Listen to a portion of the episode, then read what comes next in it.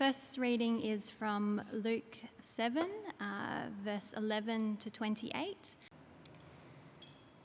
Soon afterward, Jesus went to a town called Nain, and his disciples and a large crowd went along with him.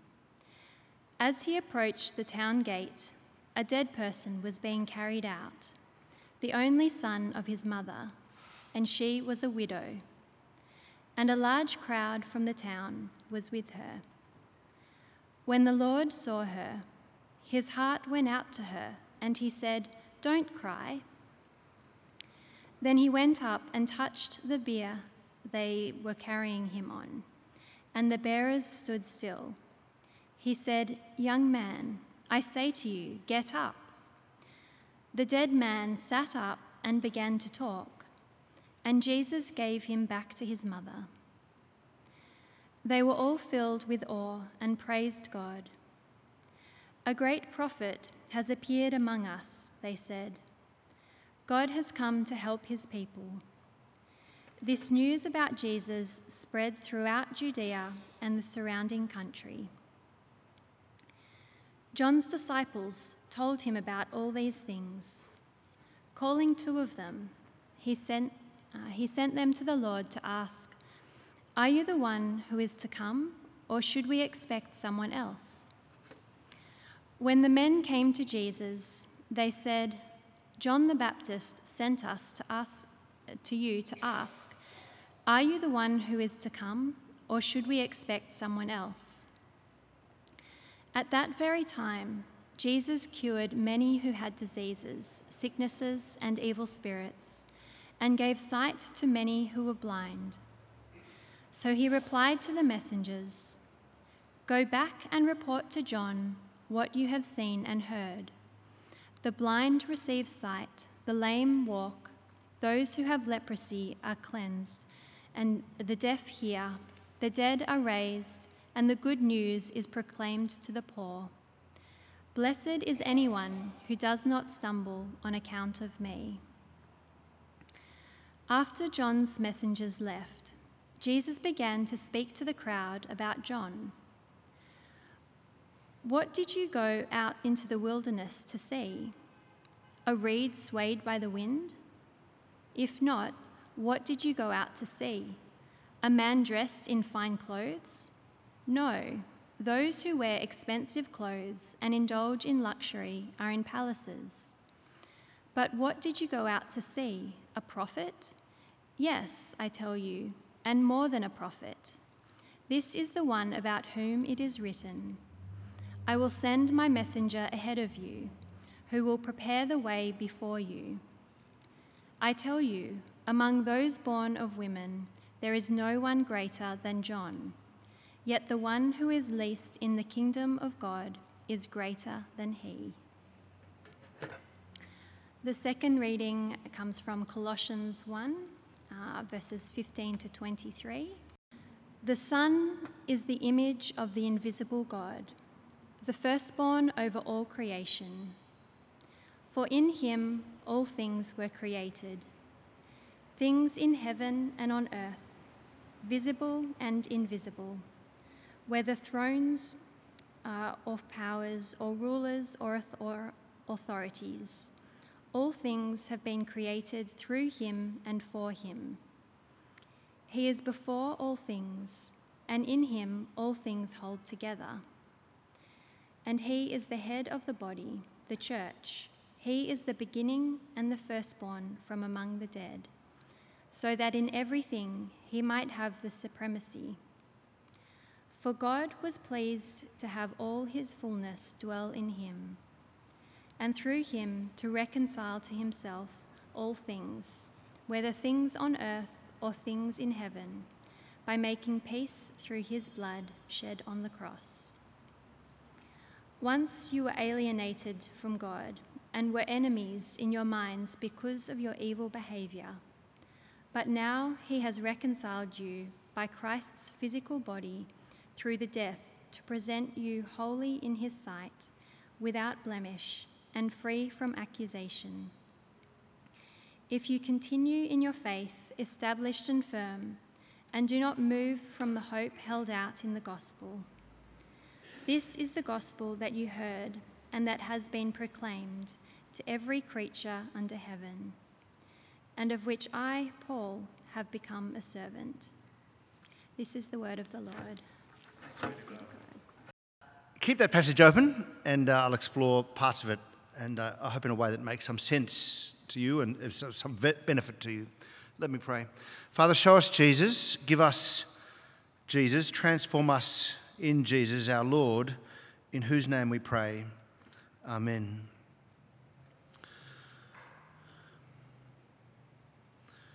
There's a famous and challenging and insightful quote from C.S. Lewis that goes like this Christianity, if false, is of no importance, and if true, of infinite importance. The only thing it cannot be is moderately important. To which one might reply, why can't it be? Why can't it be moderately important? I mean, for many people, Christianity is exactly that moderately important. It might be moderately important for you. Example, it, you know, it's the sense of it helps you get through your day or gives you a sense that maybe things will work out well or it's a pretty good basis for Western thinking and society. But this is to misunderstand Christianity, it's misunderstand the Christian gospel, and the claim at the center of Christianity, this is to misunderstand the supremacy of Jesus Christ over all things, our series for Advent.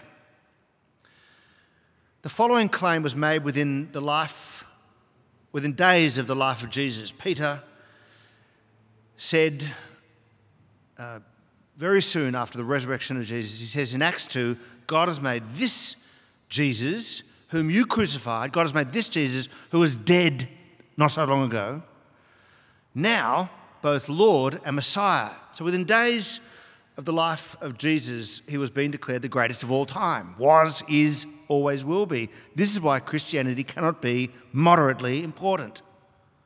Here's another one. Paul says in Philippians 2, next week's text, that God exalted Jesus to the highest place and gave him the name that is above every name, that at the name of Jesus, every knee should bow in heaven and on earth and under the earth. You hear in the supremacy, and every tongue confess that Jesus Christ is Lord to the glory of God the Father. This is why Christianity cannot be moderately important. The Christian gospel, the first one and the only one, is simple that this one is the King of Kings. We learnt that last week. Lord over lords. There's none above him, none after him.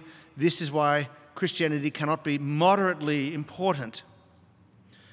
We're in week two of our Advent series on the supremacy of Christ, and today he is the image of the invisible God. GOAT, G O A T, greatest of all time, is a modern way of talking about a superlative, personal thing.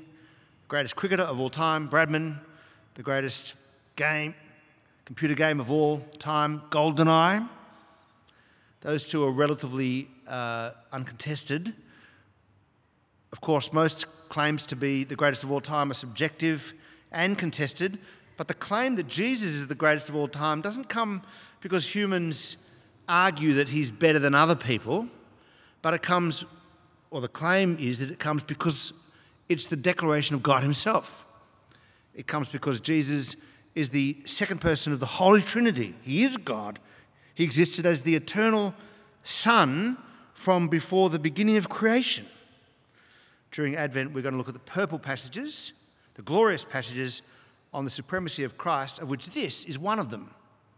Paul writes, For in Christ all things were created. And you're like, I know the order. There's the beginning of the world, it's creation then there's like however many years until the birth of Jesus Christ. So, how can you say all things were created? In Him, all things were created. Things in heaven and earth, visible, invisible, thrones, powers, rulers, authorities, all things have been created through Him and for Him. Something that John says at the beginning, the prologue of his gospel. He is before all things, and in Him, all things hold together. In other words, if Christ were to cease to, to exist, if that were possible, then all things would fall apart. Now, what do you do with that? And that's within a couple, that's written within a couple of decades of the life of Jesus.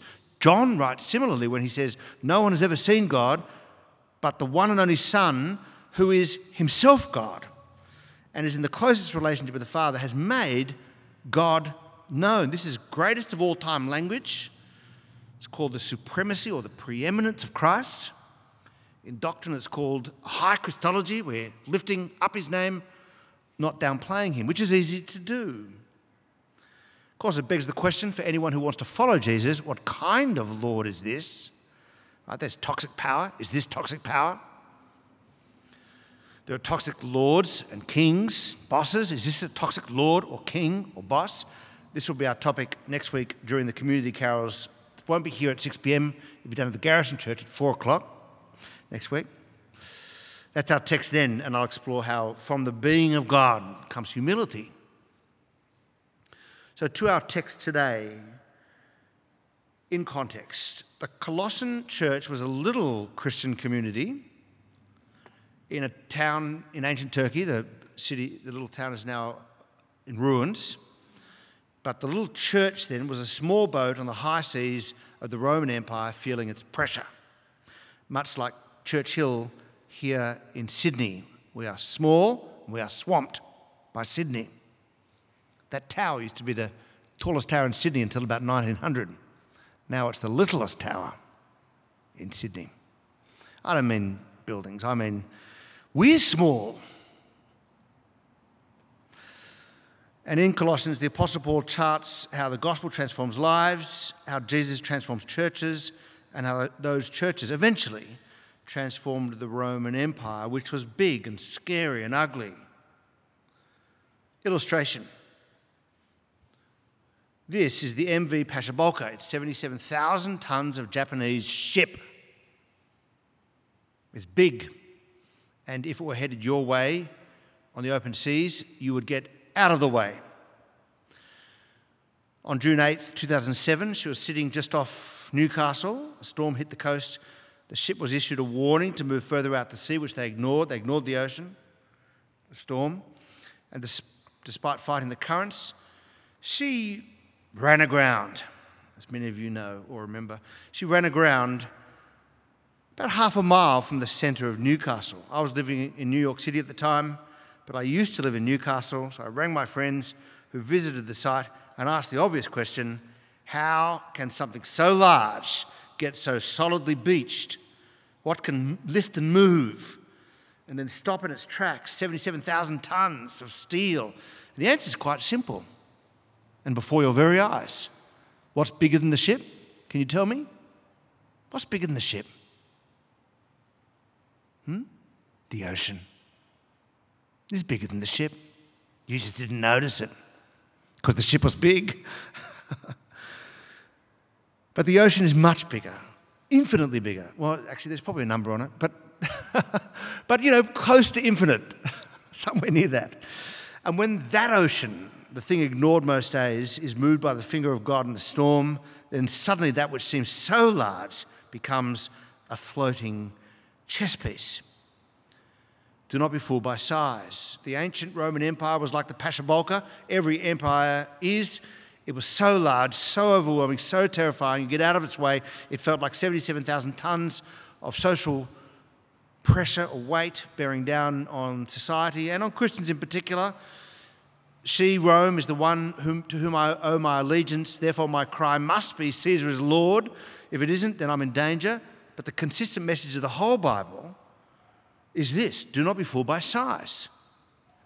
Rome eventually ran aground on the gospel of Jesus Christ. Understood in light of its historic context, the book of Colossians can open a door into the way in which we can live in Sydney today. Three points Him, verse 15, the cosmos, verses 16 to 20, and you, verses 21 to 24. That's the wrong way round in our current society, our sort of, I'm not the first to say, a selfie, self, selfie society. As I understand it, with the rise and triumph of the modern self, it's me, therefore, everything else follows. You won't hear that at church. Come to hear some tough love. Him first, then the cosmos, then you. First, Him. He, verse 15, the Son, is the image of the invisible God. What do you discover? God is invisible, but he has an image available, and that image is the eternal Son. It's Jesus. How are we supposed to process this? Well, here's something I found in preparation.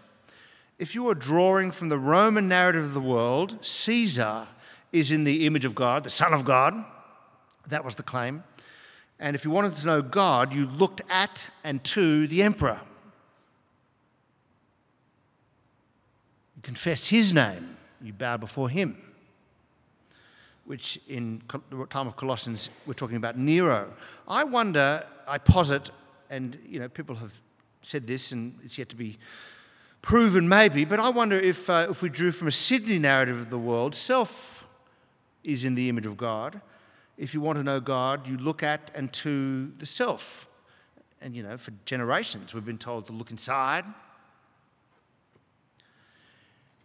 Back to the first century, images of the emperor were everywhere, just like corporate logos in the 20th first century. Images of the emperor were in the market, the gymnasium, the gladiatorial games. They were on jewelry, goblets, lamps, paintings, and of course, coins. This is Nero. The sovereign rule of Caesar was simply assumed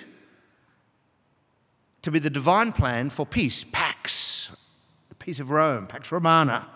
And you know, such was the grand claim, the order of the cosmos. But 77,000 tonnes of social pressure does not determine truth, it never has. If I were to draw from a Hebrew narrative of the world, from the Old Testament, I would know that Nero is not made in the image of God, but that all humans are made in the image of God. All humans, female and male, slave and free, Jew and Gentile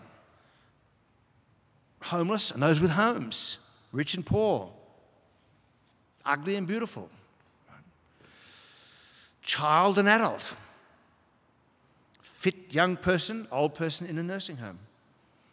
In the image of God, He made them. But Paul writes, or begins his letter with these words that the eternal Son, verse 15, is the image of the invisible God, the ultimate human, the final and complete Adam. The man and the woman were meant in the Garden of Eden to represent and embody God in the world, but, you know, look how humanity failed. I guess the point is, as a human race, we were not very good at being God's image, the image of the invisible God. And the simple test is this if I asked you to consider and then describe what God was like using only humanity as a guide, and I'm talking the sum of humanity across time, race, nations, tribes, using only humanity as a mirror to understanding God, then what would you conclude about that God? You're deciding the character of God with only humanity in your petri dish. I submit that you would, not, you would say, not a whole lot that is good. The planet needs a saviour. I need a saviour. I need a saviour. But Paul here says that the Son, Jesus, is the image of the invisible God. And if that's true, then what then would you say that God was like? I submit to you that you would say that God rules wisely, lovingly, graciously, sacrificially, insightfully. Jesus is the human that God wants humanity to become. Caesar is not in the image of God, thank God. Jesus, rather, is at the image of the invisible God. So, what if someone you ignore most days, a bit like the ocean, you know, it's in front of you? Well, if you found that someone you ignore most days is more powerful than Rome, what if Jesus is the ocean and Rome the tanker? What if Jesus is the bigger thing than the big thing? the stronger man who ties up the stronger man. Let the readers of Mark, Mark's gospel understand. I think if you read the news, we think Australia is the ocean, the big thing, the thing that bears, the thing that has power, and Jesus is currently beached on Aussie culture. What if Jesus is the ocean and Australia eventually buffeted by his lordship? Number one, him. Number two, the cosmos. Verses 16 to 20 are embedding the power of the Son over all things. Verse 16 For in him all things were created, things in heaven and on earth, visible, invisible, whether thrones or powers or rulers or authorities, all things in the universe, the cosmos, have been created through him, the eternal Son, and for him, Father, Son, Holy Spirit, predate creation, all present, all there. This is the supremacy of Christ. Also uh, declared in verse 19 For God was pleased to have all his fullness dwell in him. Wow. Abraham Kuyper again from last week, but with more context. Oh, no single piece of our mental world is to be hermeneutically sealed off from the rest. There are no rooms left to self. And there is not a square inch in the whole domain of our human existence over which Christ, who is sovereign over all, does not cry, Mine. Jesus owns it all. You begin to see why Christians talk about Jesus all the time. We sing about Jesus, pray to Jesus. It's because we take these words seriously. He owns me, He owns the world, the cosmos, He owns the nations Australia, Russia, the Ukraine, North Korea. He owns my past, my present, my future. All things have been created through him and for him. And here's the kicker for modern Australia He even owns my body, all things, my body. 1 Corinthians 6, Paul writes, You are not your own, you were bought at the price. And because that's true, honour God with your body, the context being sexual immorality. The church too belongs to him and not to popes, councils, bishops, pastors, rectors. Church doesn't belong to the narcissists or the abusers. Verse 18 Jesus is the head of the body, the church, and he is the beginning and the firstborn from among the dead, so that in everything he might have the supremacy, greatest of all time. He's Lord of creation, the cosmos, he's Lord of me and the church. He made it, he owns it, and the inheritor of all of it. So the obvious implication is to bow down, to hop off the little throne you've cobbled for yourself. How's that going? And set apart Christ as Lord to recognize and lift up his divine greatness. True story. I have a, friend, an American friend, who was once giving an, a presentation at a high powered IT meeting in Austin, Texas. Austin, Texas. He was on the stage, ready to give the presentation, sitting amongst a group of people, and his computer froze up. It was locked up. Probably the same as us at two minutes past six, is my guess. But he was there with the pressure on, and the little whirly wheel of death is spinning, and he's got seconds to go. And the guy next to him says, Hold on, buddy. The, uh, the laptop he's got is a Dell computer. And uh, the guy next to him says, Hold on, buddy. Um, give me a go. And the guy presses a few buttons on this computer in certain order and got it to work. My friends thanked him profusely and asked him his name the answer, of course, is Michael Dell. True story. When you know the creator of that commu- computer, you take note. When you know the creator of human life, you listen. Because the temptation in Sydney is to listen to Sydney, to feel the pressure, and to live out the Australian story. Work hard, pay rent, maybe get a mortgage, pay it off, do good where you can, but in the end, I'll do what I want to do and look forward to the weekends. But if you are a follower of Jesus, you do not, do not live out of the Australian story, you live out of the story of the kingdom of the Son he loves. You've been transferred, you've been given a whole new way to live. What does Christ do with his greatness? What's God's intention in the supremacy of Christ? Verse 19 For God was pleased to have all his fullness dwell in him, and through him to reconcile to himself all things, whether things on earth or things in heaven, by making peace through his blood shed on the cross. His purpose was to restore, his purpose was reconciliation, but not reconciliation in general, but to reconcile all things to himself, which I think means to align all things to his perfect will by making peace through his blood, his blood shed on the cross. God didn't do it simply to take my broken soul and put it back together, although I'm glad he did, but to take the entire broken cosmos and to restore it through Christ's resurrection, through his supremacy, his lordship. The universe is falling apart. I am falling apart, and the plan of God is to make peace, or pax, the peace of Christ, not pax romana, but pax Christi, and he's done it by his blood shed on the cross. The Roman Empire were great at capturing and shaping and monopolizing the imagination of her subjects through images. That's what you have to do when you want people to vote for you, buy your product, die for your cause, or fight for your armies. The Roman Empire knew how to do it par excellence. And the images of Caesar everywhere captured imaginations. This is the Son of God, and the structures, the cities, the institutions, the victories. And through those things, the peace or Pax Romana spread throughout the empire. But do you know how they did it? You know how they achieved that peace? Hear this. They achieved it through crucifixion. That's how they did it. Crucifixion. They crucified those who were a threat to the empire. Bloodshed brought the Pax Romana via the fear of crucifixion. After all, there were two people that died on the day with Jesus, and thousands more. It was, after all, called the place of the skull. But through this, the Romans brought peace and reconciliation to the known world. And so you can see how the Apostle Paul's story and gospel then is subversive of the Roman Empire for God has brought the reconciliation of all things and peace by a crucifixion as well. But not thousands of them, threats to the empire, but rather through the crucifixion of one man, Jesus Christ, and not yours.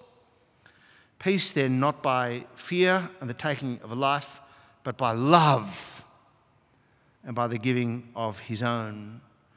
The cross then is the nail in the coffin of the Roman Empire as Bishop Tom Wright says, here then is the great irony that stands at the heart of the book of Colossians. This is the reason why the church has to learn gratitude. The cross was not the defeat of Christ at the hands of the powers, that's what it looked like with the Romans. Rather, it was the defeat of the powers at the hands, yes, the bleeding hands of Christ. Him, the cosmos, or the powers, then finally, finally, you. Paul then locates how the peace of the cross comes to you. Suddenly, in all this high talk, you are located. Your story is found. You know, when you see maps of the galaxy and you're like, where's the sun? Where's it? Where, where am I? Uh, there's like thousands of these on Google Images. You're here, this grand story. This is where you are. Paul in Colossians puts the arrow down in verse 21. He says, Once you were alienated from God, you were, and you were enemies in your minds because of your evil behavior. True for me. But now, I love when Paul does that. But now, he does it in Ephesians 3. But now, he has reconciled you by Christ's physical body through death, his death, to present you holy in his sight, sinner though you are, and without blemish and free from accusation. This is why Christians get up in the morning with confidence. I was broken, he put me back together again. I was estranged, he brought me home. I was alienated, but I'm now reconciled by Christ's atoning death ahead of the renewal of all things. I am the prodigal, no longer in the pigsty of self, but home holy in his sight, without blemish and free from accusation. And it turns out in this text, I need to do only one thing. Just one thing. Verse 23 I've got to continue in my faith, established and firm, and it's the same thing. Do not move from the hope held out in the gospel. Two sides of the one coin. Continue in the faith. Don't move from the hope held out in the gospel. I just need to stay put.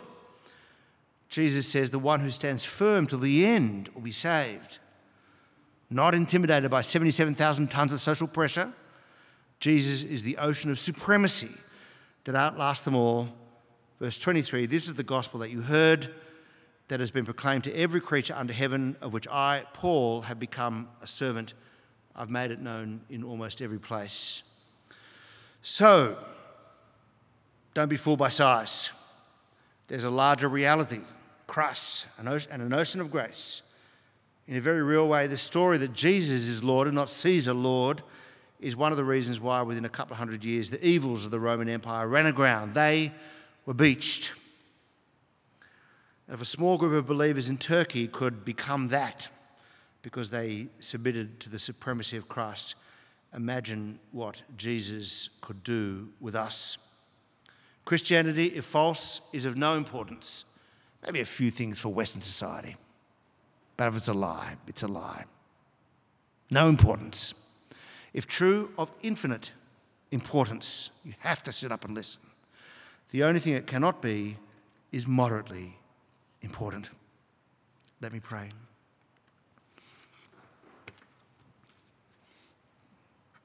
Father, in a moment we're going to sing um, Hark the Herald Angels Sing, probably in 10 minutes, five minutes. Hark the Herald Angels Sing, Glory to the newborn King, peace on earth. Peace on earth and mercy mild, God and sinners reconciled. We're astounded by that truth. But we live in the real world, and um, we know that there are, we experience sorrows, tears. We lack the strength to cast out the fears. We know through mental health or, or other matters, we know what it means to have the darkest night or a broken soul. And yet we say that Jesus is my joy in sorrows, is my strength to cast out fears, my hope in darkest night, my broken soul's delight. And so we say, along with the Apostle Paul in Colossians, there is no other name in heaven that can be found through whom we are redeemed, reconciled, through whom your grace abounds. No other name can save but Jesus Christ, our Lord. And all of God's people said, Amen.